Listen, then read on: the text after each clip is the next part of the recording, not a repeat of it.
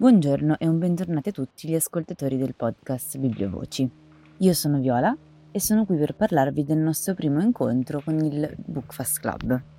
La mattina di sabato 18 dicembre infatti si è tenuto il nostro primo incontro di contenuto nel quale abbiamo discusso del titolo Gli Invisibili di Pajtim Statovci. Se vi interessa saperne di più sul titolo e sulle impressioni che sono uscite durante la discussione, questo podcast è per voi. Voglio cominciare con ringraziare tutte le persone che hanno partecipato all'incontro e che hanno condiviso con noi le loro impressioni e le loro suggestioni che sono state evocate dalla lettura di questo titolo. Allora, l'autore del nostro libro eh, è un giovane kosovaro cresciuto però in Finlandia.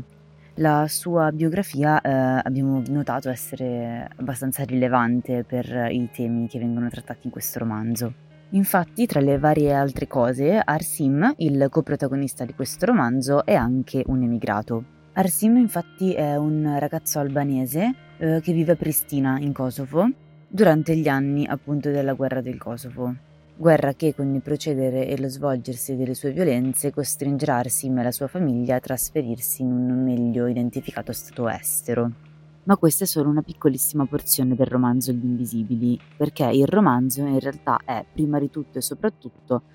quella che eh, viene definita una storia d'amore. Dico viene definita perché eh, sia io che tutti i lettori che si sono incontrati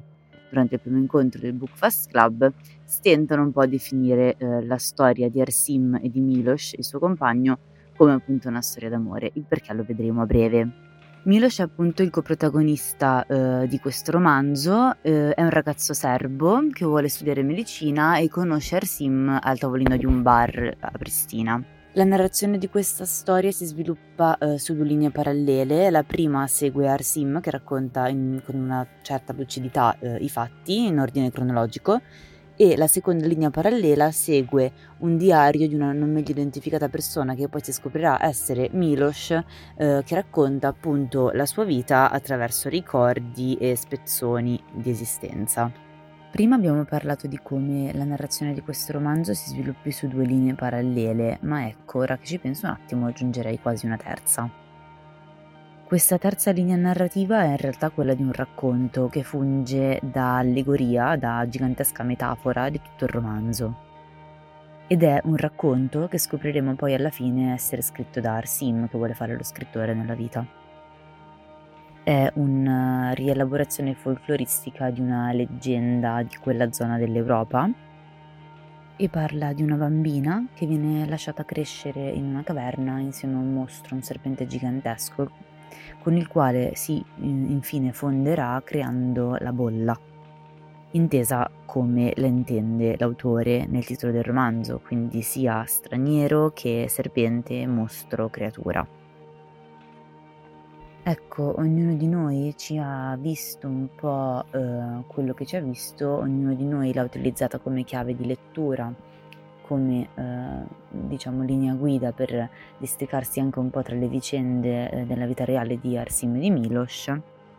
Quello che è certo è che appunto questo romanzo aggiunge eh, un livello un po' più onirico, un livello un po' più metaforico eh, che sta benissimo con il resto della narrazione, che la eleva un pochino e eh, la completa.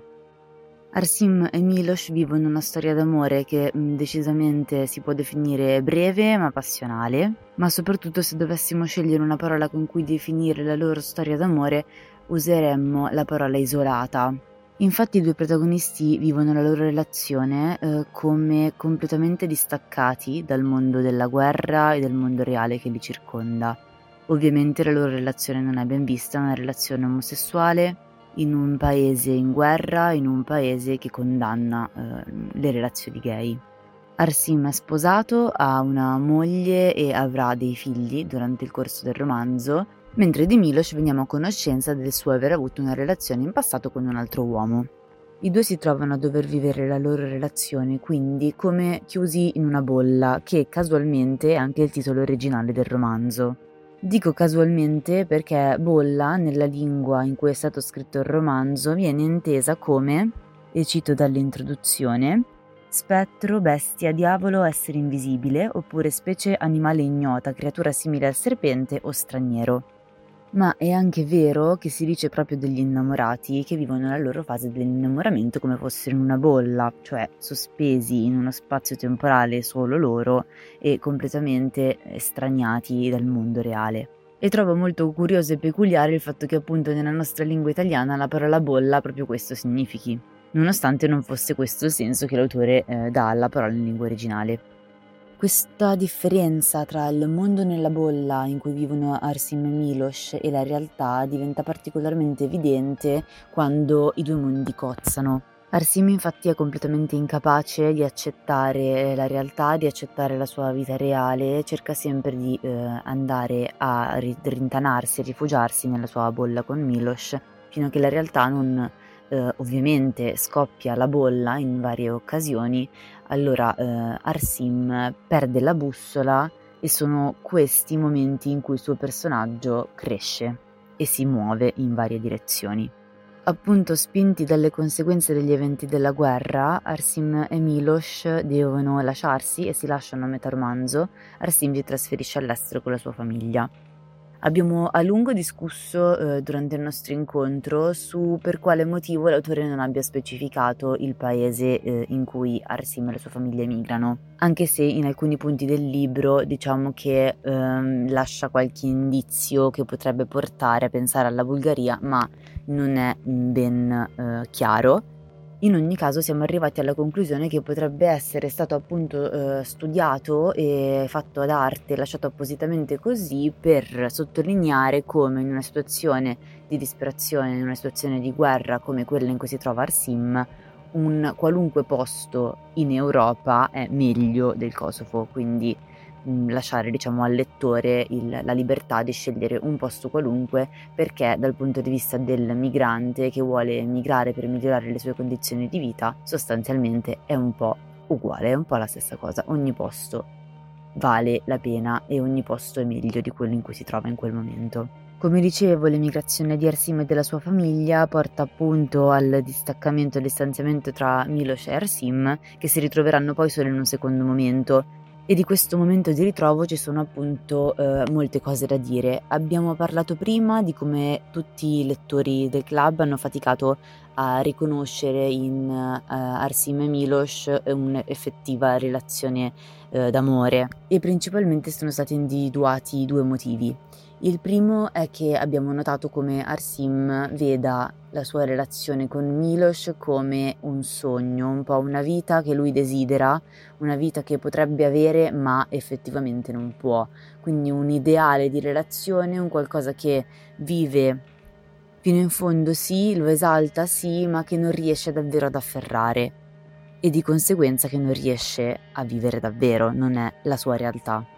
e qui si introduce il tema dell'illusione, del ricordo e del paragone costante tra la propria realtà e quello che si desidera. Infatti Arsim pone costantemente in paragone la sua vita con sua moglie e la sua relazione con Milos e la vita che lui ha e costruisce nel paese dove emigra con quella di prima in Kosovo. Ovviamente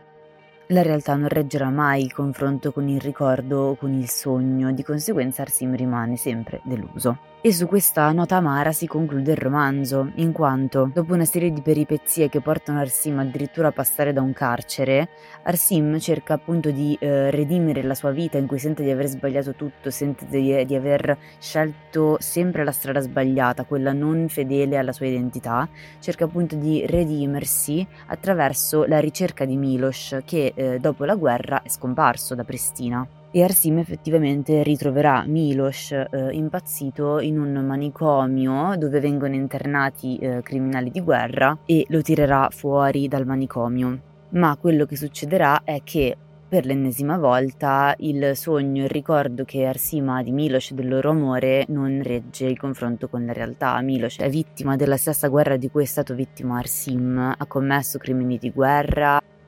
Insomma, ha combattuto anche lui in una guerra che è stata crudele, che è stata violenta. Tra l'altro, eh, Milos scrive nel suo diario tutto quello che è successo appunto nella sua vita, quindi noi siamo testimoni anche delle, delle, dei crimini che commette durante la guerra. E Arsim appunto nota per l'ennesima volta che la vita eh, vera non può corrispondere al suo sogno, non eh, regge il paragone, quando appunto cercherà di ricostruire la relazione con Milos, cercherà di eh, recuperare un po' il loro amore, quello che avevano prima e troverà dall'altra parte un, uno scheletro, una persona vuota che non riesce assolutamente più a connettersi con lui, addirittura non parla, non mangia Milos.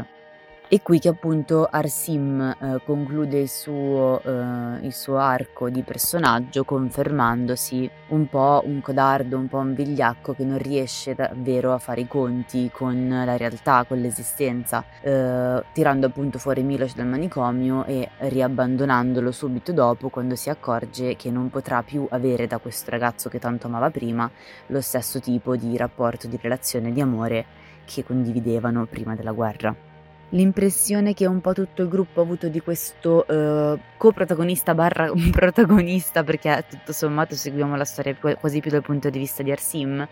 è quella di un uomo debole, è quella di un uomo uh, codardo, incapace di uh, mettere mano mm, sulla realtà, di prenderne il controllo, di co- prendere delle decisioni e soprattutto prendersi le proprie responsabilità, di un uomo violento che cerca di giustificare la propria violenza e di un uomo un po' capriccioso che pretende di vivere mh, nell'illusione, in una vita che è un po' un sogno e che soprattutto si rifà sulle persone che ha intorno quando così non può essere, ovviamente. Personaggio che invece abbiamo tutti promossissimo è la moglie di Arsim, di cui abbiamo parlato in lungo e in largo durante l'incontro, la moglie di Arsim si chiama Aishe e inizialmente eh, la vediamo molto sottomessa, la vediamo molto servizievole nei confronti di Arsim, addirittura viene picchiata, lei ha dei figli, cerca di proteggerli da Arsim, è lei che eh, tiene le redini della famiglia durante la, l'emigrazione, lavorando un po' nel buio, cioè facendo credere ad Arsim che sia lui a prendere le decisioni, a prendere le scelte,